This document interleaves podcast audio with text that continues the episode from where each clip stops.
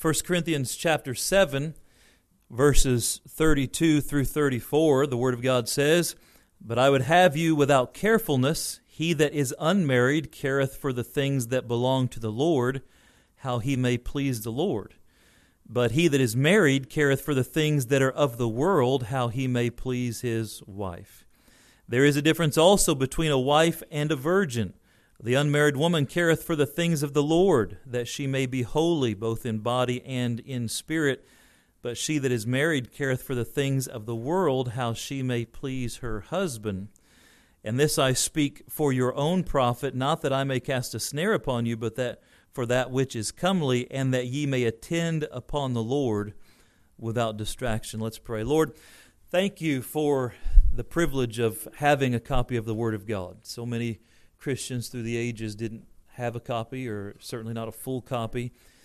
And yet, here in this age, we are blessed with multiple copies, and it's so available. I pray we'd be good students of it. I pray you'd help us to rightly divide it, uh, that we could be a workman, not ashamed, and that we could apply these things to our lives. Lord, and if anybody in the world's going to get marriage right, it has to be your people. And so please give us a biblical mindset about marriage. Help those in the room, those under the sound of my voice, and then may we take these truths and teach them to others. For it's in Jesus' name and for your glory we pray. Amen. You may be seated. Tonight I want to teach you how to change your mentality regarding marriage. And, and here's what I believe I believe if you will make one change in how you think about marriage, it can improve your marriage immediately. Immediately. I'm talking immediately, tonight. Before you walk out of the room, your marriage could be different. You say, how does that work? Because the mentality won't necessarily change your spouse, but it will change you. And one of the good truths of marriage is you won't change your spouse, right? You need to let God do the changing. Your responsibility is to please the Lord yourself, and you let God change your spouse. No amount of nagging, complaining, manipulating is ever going to get you the result you're looking for long term.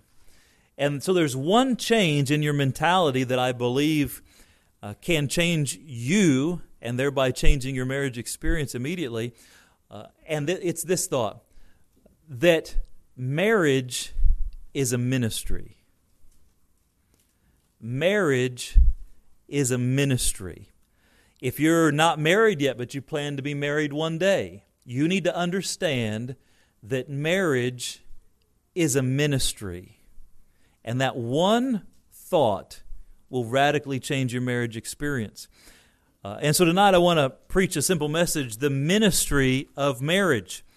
And let's dive in. Half of marriages end in divorce. Think about that. Half. The average, I checked a few years ago, the average amount in America spent on a wedding is $20,000. Think about that. People spend an average of $20,000 on a marriage and they don't stay married. And so much effort goes into the wedding day, but they spend so little effort planning to live together. Uh, and, and it's a crazy thing. Many of those who stay together languish in mediocrity and unhappiness. The average couple that stays together would say they're moderately happy.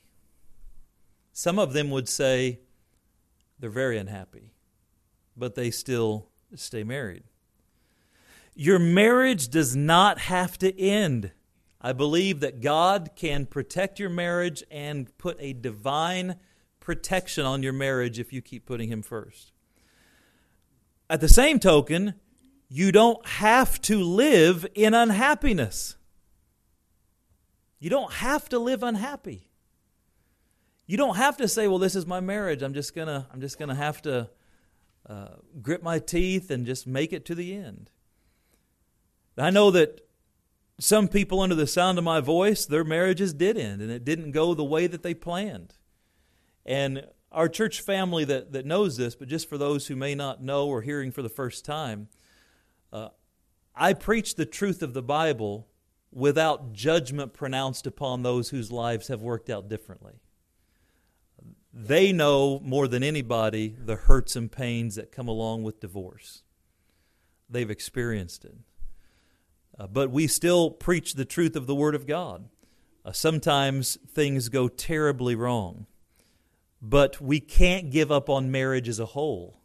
Marriage is still good, it's still honorable, it's still the plan of God. It's not archaic, it's not outdated or unnecessary. Marriage is the plan of God for those who want to unite in uh, the relationship of marriage. So much marital unhappiness occurs because of unbiblical expectations for marriage. So, in marriage counseling, one of the things I do is go through and, and we begin to examine what do you expect marriage to be like? What do you hope to get out of this? For a husband, what do you hope to get out of marriage? Well, you know, I expect three meals on the table, piping hot when I walk in the door, and I expect the house to be spotless, and I expect a smooch every time I walk in the door, and I expect a, this, and I expect the kids to be clean and behave, and me to have no work at all. And it's like, okay, you're going to be unhappy, right? A lady says, Well, I expect him to be strong and handsome and thoughtful and attentive and tell me all of his thoughts and share his dreams with me and, and to, to take me on dates every week and, and just lavish me and cherish me and, and never get distracted by a phone or a newspaper or, or other things to do, you're going to be unhappy. Right? So if we have unbiblical expectations, we're setting ourselves up for failure from the beginning. Now, marriage is one of the most beautiful and rewarding and fulfilling relationships on the planet. But you have to go into it with some biblical wisdom, or you're just going to get hurt and you're going to be frustrated and you're going to be unhappy. So, when you change your expectations, you immediately change your experience. This happened for us in a very real way when Sarah got sick. Uh, you know, we always had a, a good marriage and God's always blessed us, but our reality changed when she got so sick. And now I look back at the things that I used to take for granted, and my expectations are different. I used to be so stupid when it came to ironing. I mean, just dumb. I mean, my clothes had to be ironed. I wanted the the uh, uh, lines down the front of my pants and down the back of my pants, crisp and clean, a little bit of starch. My shirt, no wrinkles, little uh, iron line here and little iron line there. It was important to me, and I wasn't demanding about it. I wasn't a slave driver. I'd happily do it myself, but she said, No, I want to do this for you. But man, I got accustomed to having my ironing done right. Sarah got sick, and let me tell you, if I ever walk in here with a wrinkled shirt, I ain't worried about it. My reality has changed. You might even be like, man, did Pastor sleep in that shirt last night? and uh, maybe I did. Uh, but my expectations changed. Man, I used to get a haircut every two to three weeks, man, looking sharp, this or that. Now I cut my own hair and have for years. And it's like if you ever see a big chunk out the back, I ain't worried about it. You know, I'm, I'm trying to feed the family and, and take care of the church and, and uh, take care of my wife and the kids, and my priorities have changed. My expectations have changed. And because of that, I can remain happy, and my wife can remain happy. I mean, imagine her existence. She wants to get up in the morning and go about her day and make her family breakfast and teach the kids school and go to the store, and none of that is possible. Most of what you did today, my wife will not do this month. So how does how does how do we exist? How does she put a smile on her face? She's had to change her mindset. And trusting the Lord. But see, your expectations, the Bible says hope deferred maketh the heart sick. So every time you don't reach your expectations, you're upset. And one way that you can immediately change your experience is to change your expectations. Husband walks in the door and he steps on a Lego. And let me tell you something, they ought to use those things in modern warfare. I mean, if you've ever stepped on a Lego barefooted, I just as soon step on a landmine like lose half my leg. I mean, it's like those things hurt. But a guy walks in and there's a toy out. Ah, woman, what have you been doing all day watching soap operas? You know, she comes in, her hair's tousled, taking care of 14 kids and trying to get dinner on the table. What have you been doing all day? As he plops down in the, the, the, the, the chair and puts up his legs and bring me a soda, woman. You know, what are you doing around here? It's like, okay, you're going to be unhappy. Or you could walk in and step on a Lego, and after you praise God for a minute, you say, Man, thank God we have these kids. Thank God I have kids. I know families that wish they could have kids and they can't. See the difference in experience?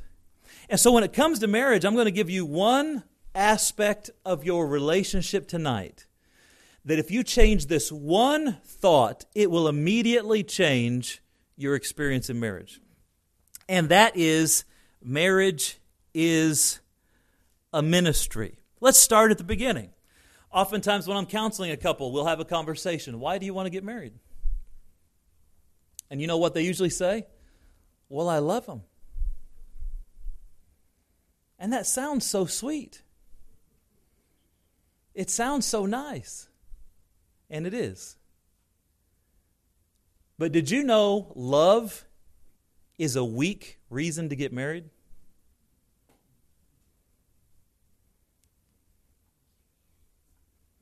It's not a very strong reason to get married.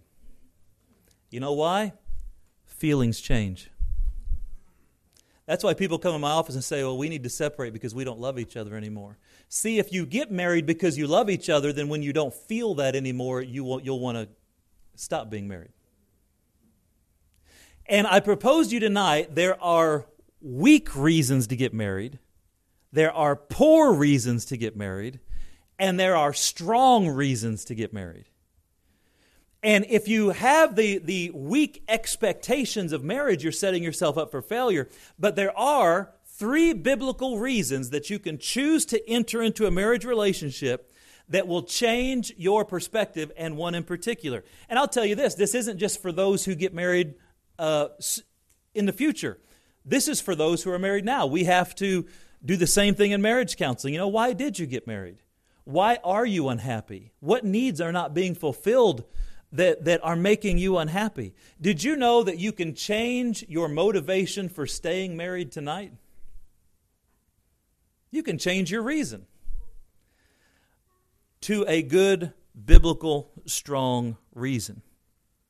The reason you got married will influence whether you stay married. Your expectations for married life determine whether or not you'll be happily married. An unbiblical motive for getting married will produce a weak commitment. Your why will keep you going when times are tough, or it will give you an out when things get difficult. So I ask you, why do you want to get married? Why did you get married? Why would you stay married? The motivation makes all the difference in the world. Here's another thought motives determine priorities. Motives determine priorities. For example, if you get married to be happy, you'll prioritize happiness above everything else. I don't care what it costs. I, I, don't care what we need. We must be happy. So happiness gets bumped to the top of the list. But since you expect your spouse to make you happy, you will blame them when you're not. Oh, you see the trap we're falling into? And ultimately, since you expected marriage to make you happy and marriage isn't making you happy, you will begin to believe that not being married will make you happy. Because if you prioritize happiness above all else, you're in trouble. Why did you get married? I got married because I want to be happy. Then you're in trouble. And you need to change that. Let me give you some weak motives for marriage. First, for, for marriage. First, there's the gratification motive. This category is a weak motive, it includes weak motives for marriage based on pleasure. For example, happiness. I just mentioned that. There's nothing on earth like the joy of a happy marriage. On the other hand, there's nothing like the pain of an unhappy marriage.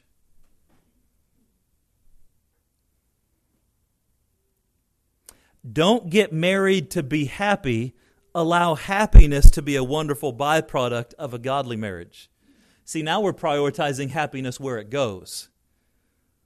Uh, the second thing, gratification motive.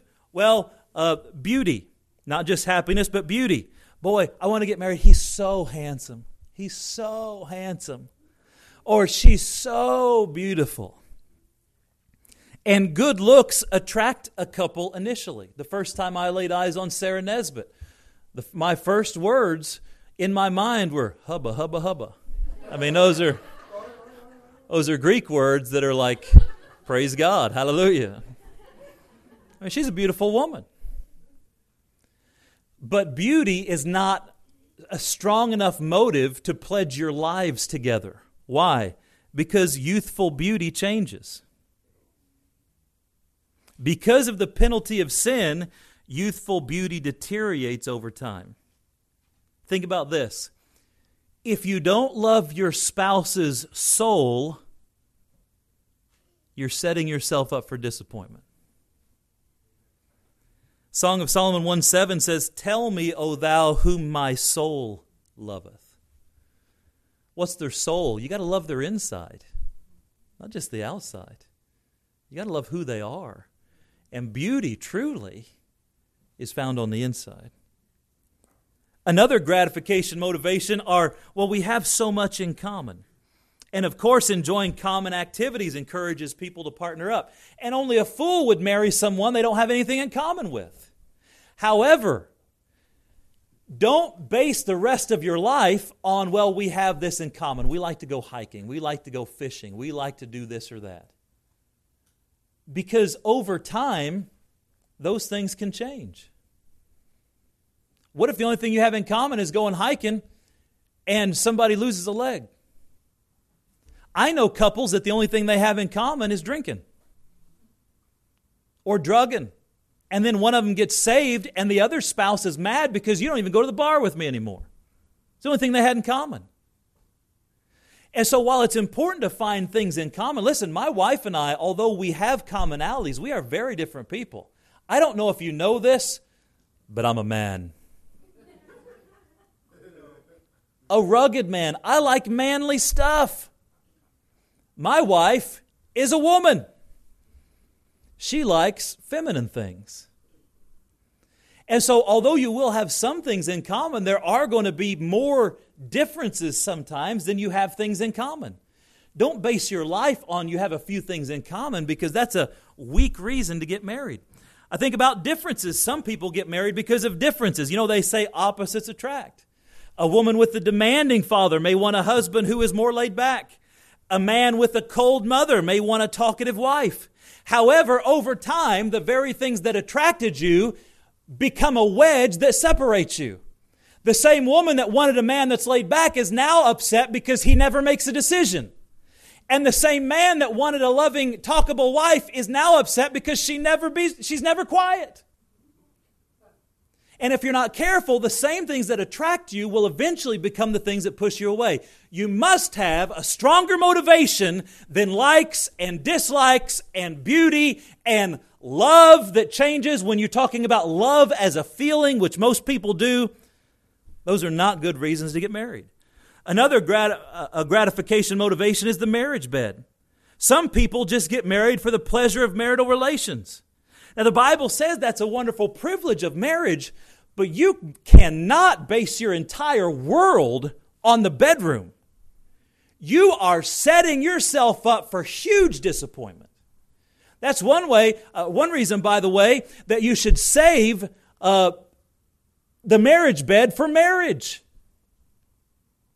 God never intended you to be shacking up. God's not involved in this hookup culture and this sexting culture and this video chat culture and this Tinder culture. All that stuff is just outright vile wickedness. Matter of fact, in our text verse, the Bible says there's also a difference between a woman and a virgin. See, in the Bible, God says you're either married or you're a virgin. That's God's plan. Anything else is fornication, adultery, concupiscence, licentiousness, uncleanness, and all the other words that talk about immorality. And so the marriage bed is a wonderful byproduct, but do not build your marriage on the bedroom. Another reason people get married is obligation. These are weak reasons to get married. Some people feel like they must get married just because they've been dating so long. Well, you know, we've been dating for a few years now. I guess we better get married. If you're that excited about it now, I don't want to see you in two years. Some people get married or they feel like they need to get married because of societal pressure. The parents want them to get married. The, the family wants them to get married. The, the, the friends want them to get married. You're not married yet? You're not married. I, I guess, I, I guess I need to get married. Where's the next available guy? That's a terrible reason to get married. Some people uh, get married because of sexual sin. They get involved in it and they say, well, I guess now we better get married. Some people get married because of pregnancy. Well, I got pregnant, so I guess I better get married. Let me encourage you. Don't ever get involved with someone, don't ever date someone who's not worthy to marry. If you wouldn't marry him, don't date them seriously. I don't know if you know this, but dating is a precursor to marriage. Right? And people are famous for dating someone, they give them their heart, then they begin to make excuses. Well, I know he's got a hair trigger, and every once in a while he punches the wall, but he's, he's okay. He'd never do that to me. Well, well, I know that she's she's flirty, and, and there's never a guy walks by that, that she doesn't catch their eye, but but I mean, she, she's my girl. Well, I know they're not saved. I'm going to bring them to church, and they'll, they'll probably get saved. Listen, folks, if they're not worthy to marry, don't date them seriously. Matter of fact, the only date you should have is bring them to church. See if we can preach the devil out of them. And if we can't, move on. Obligation. The terrible reason to get married. Some choose to get married in order to help the spouse. It could be a man rescuing a girl from a terrible situation. Or it could be a woman who thinks that she'll be able to change her man, or he just needs help I'll be able to help him. He won't be the same once we get married. Those are terrible reasons to get married. The third reason people get married, that's a weak reason, a weak motivation for marriage, is provision. Some desire to get married to gain security. Some people crave marriage in order to get their own needs met. They hope to be served. This is really the, the, the true point of the, the message. If you are expecting marriage, if you are getting married so that you can be served, you're in for a world of disappointment. I often tell people in marriage counseling if you want company, get some friends, don't get married. If yeah, that's right. That's right. Not a cat, get a dog. If you want a clean house, hire a maid, don't get married. If you want someone to cook, go out to eat. It's cheaper than getting married. If you want protection, get an alarm system or hire a security guard. If you want someone to pay your bills, go on welfare. If you want children, adopt. But if you expect to pledge your soul in holy matrimony so that you can have your needs met for the rest of your life, you, sir, you, ma'am, are in a world of trouble. The fastest way to disappointment is getting married so that you can be served. Marriage is not primarily about security or service. There are much stronger reasons to get married. Let me ask you this and just, again, think to yourself why do you want to get married? Some of you are like, I don't now. I, don't, I don't want to get married anymore. Uh, why do you want to get married? Let me ask you this why did you get married? You're like, yeah, boy, preacher, you hit that right. I, I didn't get what I expected out of the deal. The good news is you can change your motive tonight. and changing your motive immediately changes your experience. Now that we've debunked the common reasons for marriage, you may wonder if there's any reasons left. But let me encourage you to build your marriage on things that never change. I want to give you three reasons to get married based on our text, and then we'll go to the house tonight because I got a date with my wife tonight. Hey, I got a date. I think I'm going to make if Sarah's up to eating. Sometimes she can't eat, but if she's up to meet to eating, I've got some uh, a nice little meal I'm going to prepare for us. Let me just give you a tip. This is free. Buy some pieces of naan bread. Make you a chicken pesto pizza. Take some pesto, put it on there. Uh, grill up some chicken with uh, some spices. Put that on there. Slice some cherry tomatoes in half. A little mozzarella, a little basil sprinkled over the top. Hallelujah. Eight minutes in the oven. That's what we're doing tonight. And we're going to have a little date in the bedroom. Try to keep, yeah, that's right. Try to keep the kids out. They knock on the door. Get out of here! so anyway, we'll do this, then go to the house. Let's strengthen our reasons for marriage. The number one, the the biblical reasons to get married. Number number one, the will of God. You should only get married because you say, I believe with all my heart it's the will of Almighty God that I spend the rest of my life with this person. In, in 1 Corinthians chapter 7, it's a chapter on dating and marriage. And I wish we had time just to go through the whole thing, but we'll just pick out some verses. Uh, but in the middle of this chapter on dating and marriage, our Lord deals with the subject of contentment and the will of God. It's interesting, isn't it? Look at 1 Corinthians chapter 7 and verse 20.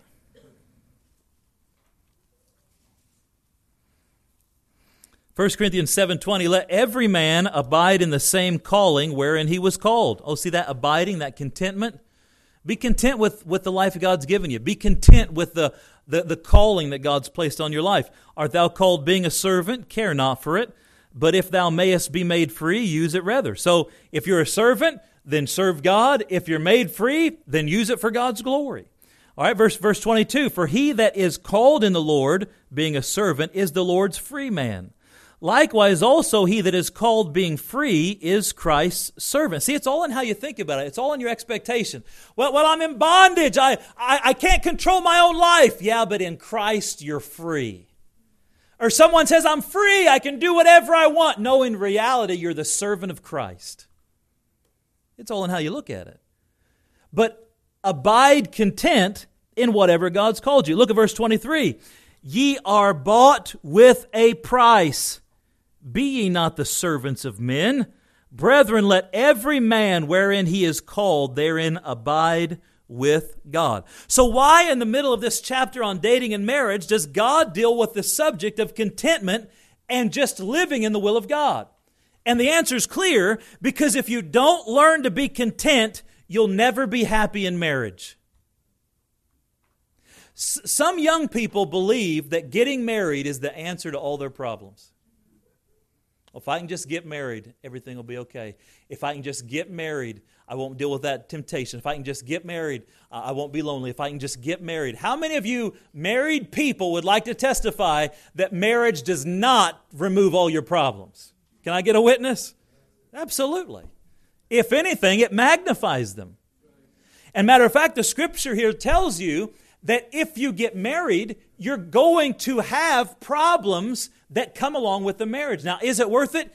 Yes. If it's God's will, you can accomplish more married than you can single. It's the best way to live, but you are going to bring worldly concerns upon yourself because you chose to get married. Marriage doesn't solve your problems. You have to learn to be content with where God has placed you and how He has called you. There are always greener pastures and lowering opportunities. There's always someone who's going to be nicer to you than your spouse is on their worst day. There's always going to be somebody that looks like their marriage is better than yours for the moment. It's always going to be that, that person that just got divorced and now they're free. Well, that looks inviting. Or, oh, that people that they, they just got married. Look how much they love each other. We've never been that way. There's always going to be a reason for you to be unhappy unless you settle the fact that I am in the will of God and I am good with that. God says to abide in your calling. It's true in life and in marriage. Look at 1 Corinthians chapter 7 and verse 27. Art thou bound unto a wife? Seek not to be loosed. Art thou loosed from a wife? Seek not a wife. Let me talk to those of you who are married. Stop trying to get out of being married. Stop, stop looking for a, an out. I was doing marriage counseling one time, and this husband and this wife came in came in my office, and they were sitting there, and, and, and she was just really resistant uh, to, to any help. And by the way, that's the only reason Christians ever need to get divorced is if one person in the marriage gets so hard hearted they just refuse to do it God's way. But that doesn't resolve, absolve you of trying to obey God through that process. But, but she was so resistant, and I told her, I said, if, if you want to save this marriage, you need to let me help you. You need to let God help you. And I said, here's the problem. You're in here in my office saying you want to you want to save your marriage, but in your mind, you've got your hand on the back door just waiting for one final reason to open it and walk out of your marriage. And she was like, I guess that's true. Some weeks later, she gave me a note before church, uh, scratched out on a piece of scrap paper, and it said, I took my hand off the doorknob. She was just looking for a reason. Listen, if you're married, Stay married. Well, we're unhappy. Then be unhappy.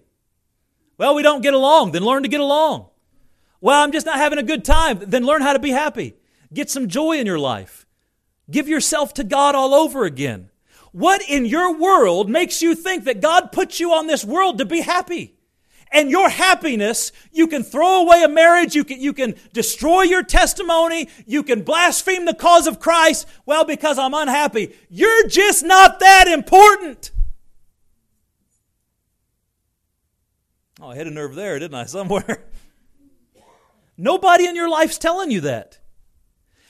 The glory of God, the will of God, is more important than your personal happiness. And the roundabout truth is the only way you ever become truly happy and find joy is by understanding that in the first place. You will never become happy by fighting for happiness. The way to get in the Bible is to give. The way to find your life is to lose it. Isn't that what Jesus said? And so if you're married, stay married. But here the Bible says, Art thou loose from a wife? Seek not a wife. If you're unmarried, stay unmarried. You say, Well, I'm lonely. It's better to be lonely than live with someone in the house that makes you feel worse than lonely. It's better to be unmarried than to marry the wrong person. I tell people that all the time. You're 10,000 times better off marrying nobody than marrying the wrong somebody.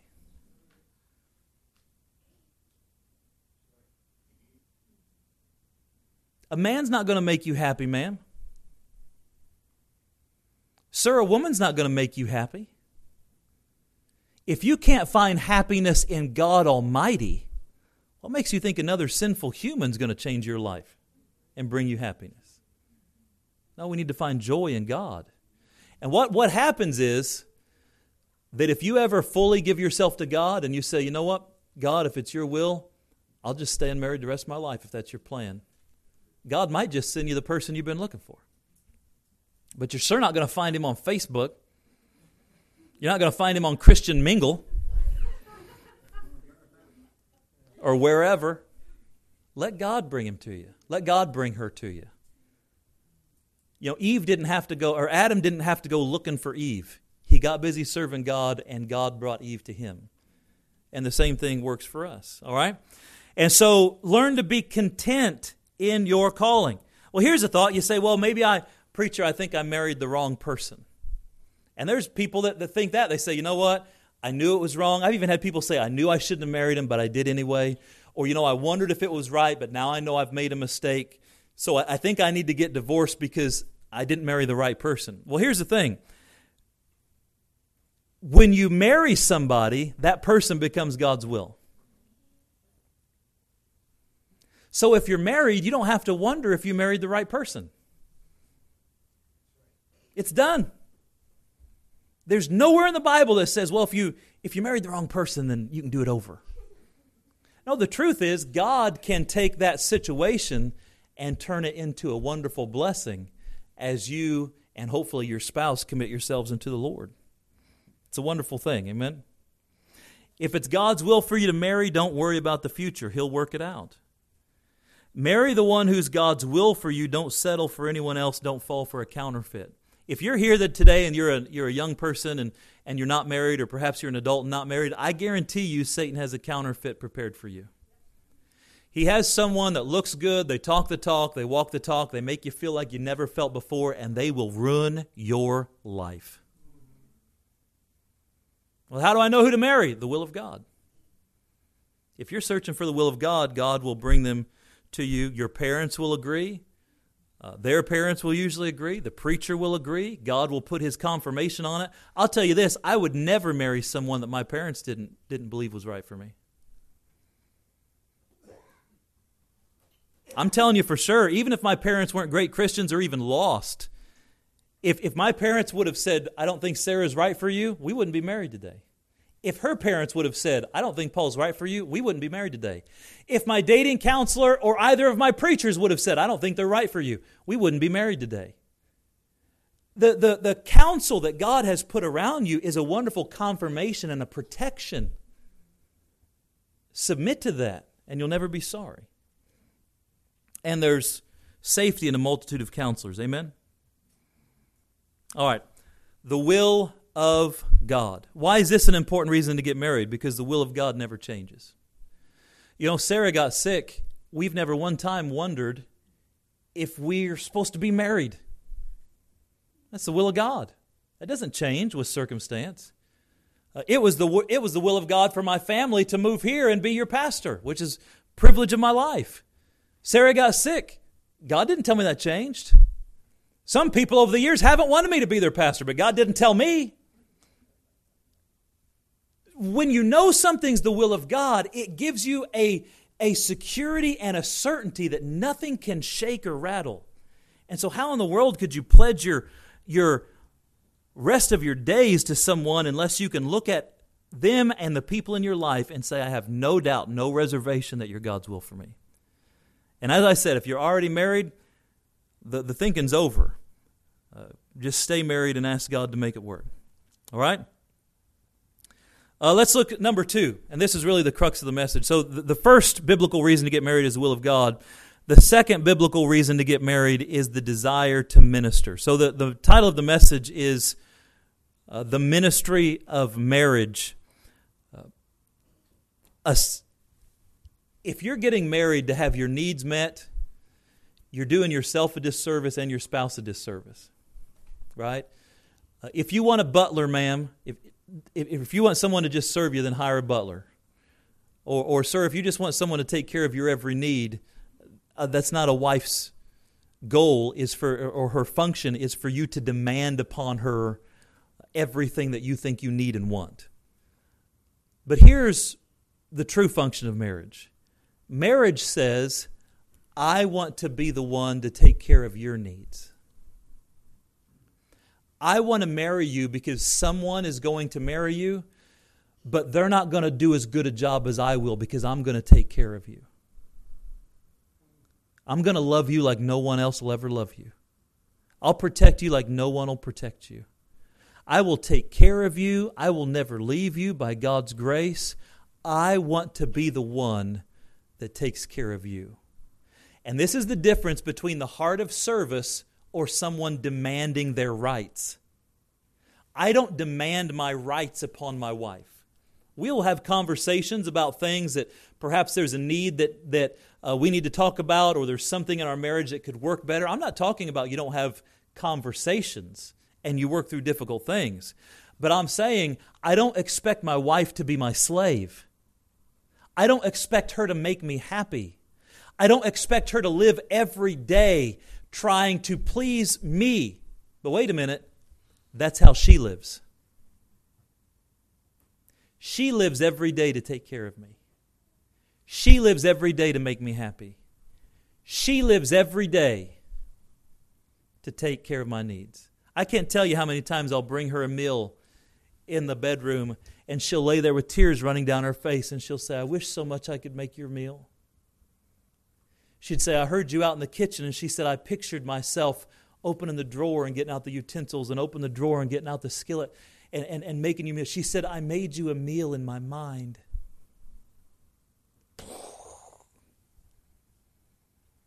I'll bring in folded laundry and she'll say, Oh, I wish so much I could do the laundry like I used to. I'm so sorry you have to do the laundry. But see, that's how she lived before she got saved. I have a problem as a man. My socks just never made it in the hamper. I don't know what the problem is. All my other clothes went in the hamper, but my socks would just go on the floor. And you know what? It didn't bother me at all. Matter of fact, I used to tease my wife socks go on the floor, socks don't go on a hamper. And uh, she used to tease me, and she'd say, You know, I, I love picking up your socks off the floor. Now, did she really? I don't know. But I wanted to accommodate her, so I just kept putting them on the floor, you know. The truth is, I want to take care of my wife. It's my privilege to take care of her. I want to be the one that pays the bills.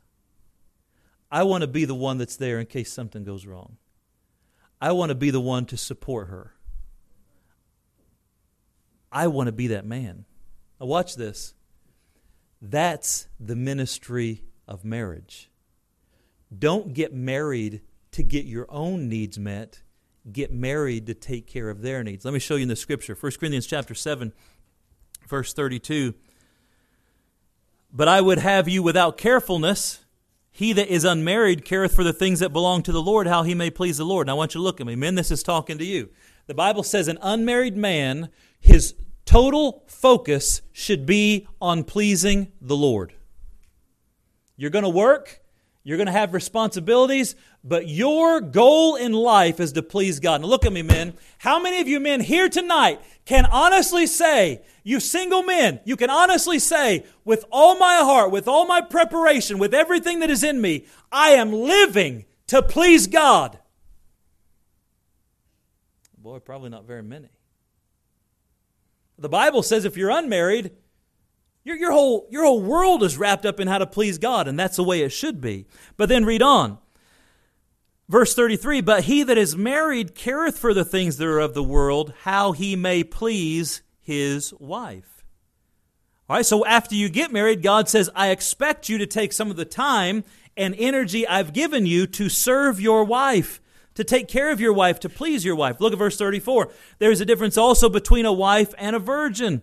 The unmarried woman careth for the things of the Lord, how she may be holy both in body and in spirit. Now look at me, ladies. How many of you ladies in this room tonight, you single ladies, you say, My goal in life is to be holy in body and in spirit.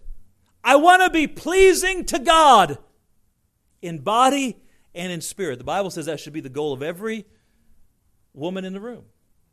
But single women, I mean, that's yes, you'll work, yes, you'll do your responsibilities, but your motivation in life is that. But wait a minute, once you get married, God wants you to add to that. Look at the middle of verse 34. But she that is married careth for the things of the world, how she may please her husband. So God says, I want you to take some of that time and energy and effort, and now you're looking to please your husband. I want you to look at these words. The man is supposed to please his wife, the wife is supposed to please her husband. Not, well, woman, I, I went to work. What else do you expect? Well, I made you breakfast. You expect me to make dinner too? Or I made you dinner. You expect me to make. If you're not careful in your marriage, you'll begin fighting for your rights. Why aren't you taking care of me? Why didn't you do this? Why didn't you do that? That is the path to unhappiness. But I encourage every married person in this, in this room, every married person in this room, Study your wife, study your husband, learn what makes them happy. And do that. Well, that's hard, isn't it? Learn what makes them happy and do that. See, it's about ministry. I want to please my wife. Uh, uh, she wants to please her husband. All right, and we see the ministry of marriage. Married life is a life of service. Let me help you men with something. A man must work a job and then come home and serve his family. When you get off work, your work's not over. Your family needs you. Do you know that while you're at work, your wife works, especially if you got kids? And then when you come home, she gets more work to take care of you. Be an engaged husband, be a present father, uh, be involved. Come home and talk to your spouse. You know, one reason why she married you is to talk to you every once in a while. She wanted to be with you. Come home and enter her day. Honey, how'd your day go? How'd things go? And wife, enter your husband's life. Hey, how'd work go? Know his job, know what he does, enter into his world. It's a ministry of marriage. Help around the house, men. Show your love. Be an engaged father. Train and correct the children. Teach the children how to serve God by word and example. Help the wife. Let me give you two statements that'll help every marriage tomorrow. You can ask your spouse, How can I help you? I mean, just try it sometime. And after your, after your wife has a heart attack and picks herself up off the floor, honey, how can I help you? Here's the other thought ask, how can I make your day easier? See, those are ministry questions, aren't they? How can I help you? How can I make your day easier? You're reaching into their world. A woman must serve her husband by caring for his needs, respect him, love him emotionally and physically, prepare the meals, clean the house, do the shopping, enter his world, encourage his heart. Let me show you a verse over here. Hold your place there, Ephesians chapter 5. And let's get this thought finished. Ephesians chapter 5. And the famous verse 21. Let's read it together. Ready? Ephesians 5:21. Submitting yourselves one to another in the fear of God. Now this verse is often misunderstood. Uh, I've heard some people say this verse, well, see, the, the, the, the men have to submit to the women too, and, and the, men, the, the women have to submit to the men. And while that's true, we miss the point of the message. This verse does not speak of authority in the home. This verse is not about authority. The lines of authority are clearly drawn in verses 22 and 24. Let's look at them. Wives, submit yourselves unto your own husbands as unto the Lord. For the husband is the head of the wife, even as Christ is the head of the church, and he is the Savior of the body. Therefore, as the church is subject unto Christ, so let their wives, so let the wives be to their husbands in every thing. So the Bible says very clearly God's in charge, the man follows God, the woman follows the man, the children follow both the parents. Right? The lines of authority are clear. You say, well, you don't understand. I can't trust my husband to make decisions. Then why in the world did you marry someone that you can't trust to make decisions? Well, he was so handsome. Well, I loved him. See, now we go back to the beginning, right?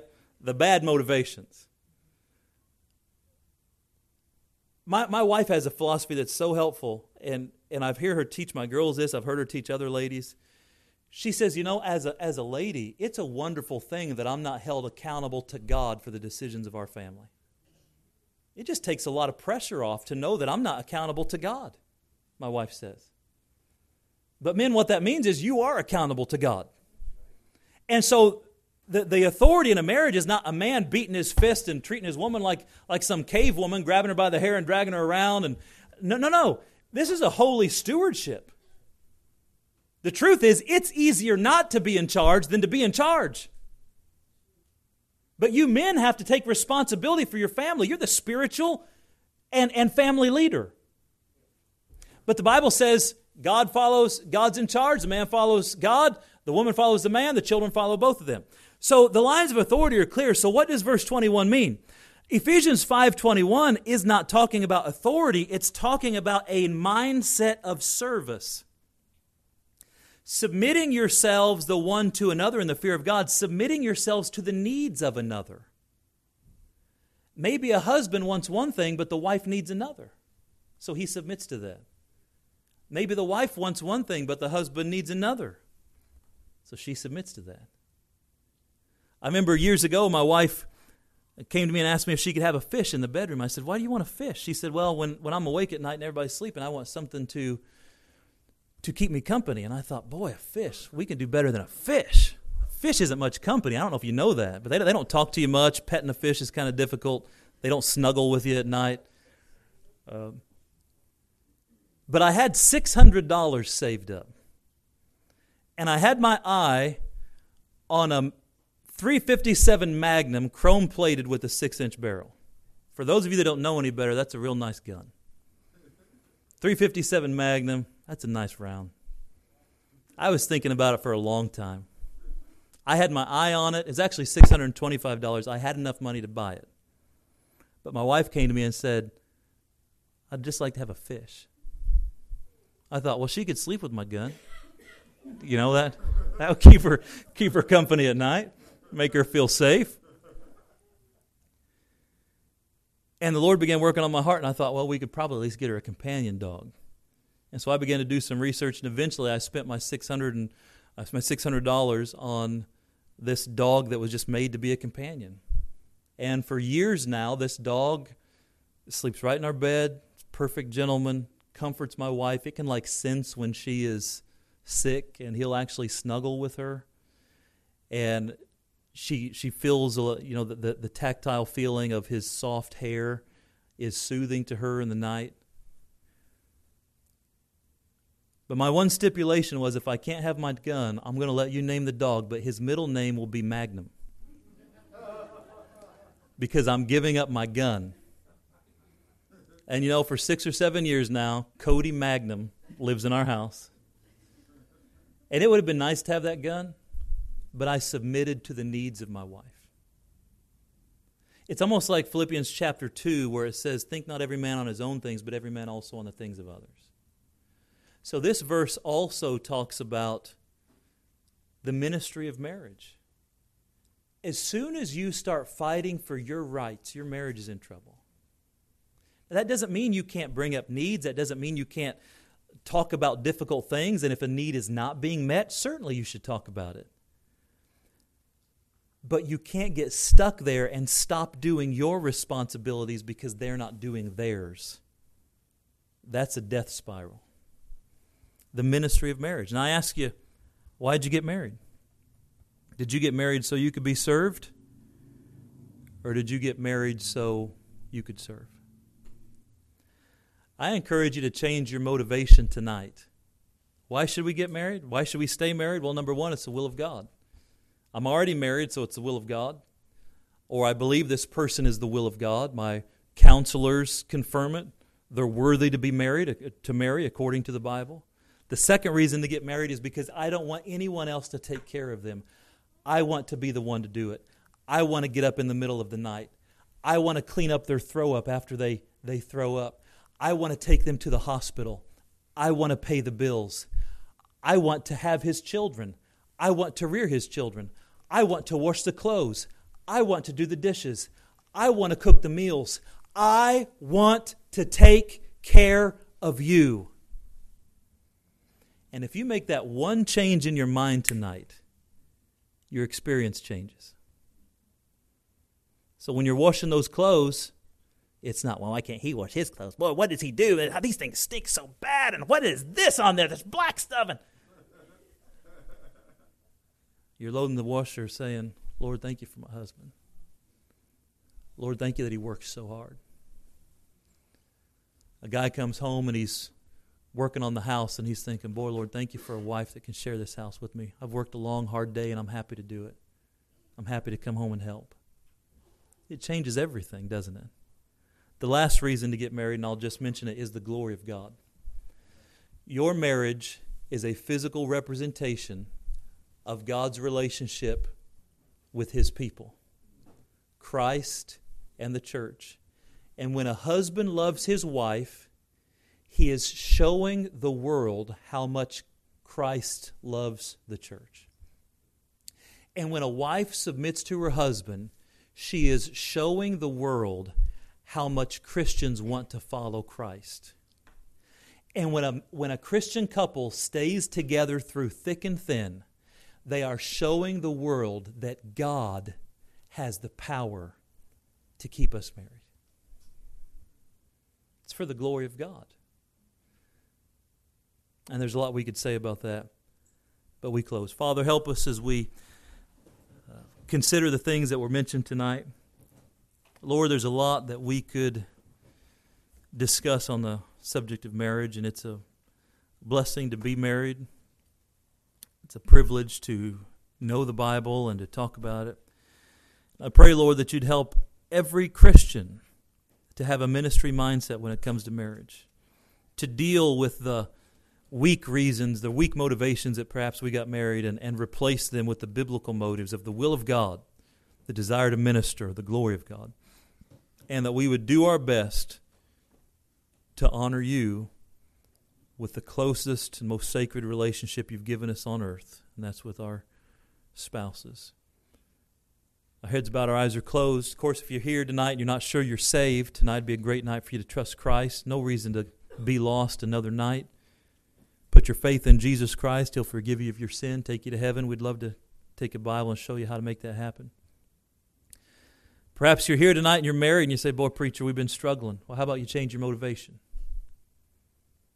Well, my husband's not changing, my wife's not changing. It's not about them, it's about you and your God. Maybe you're here tonight and you say, Boy, I'm not married. I hope to be one day. Well, the Bible gives you an awful lot of information about how to go about it. Let's join the ministry of marriage. Let's stand.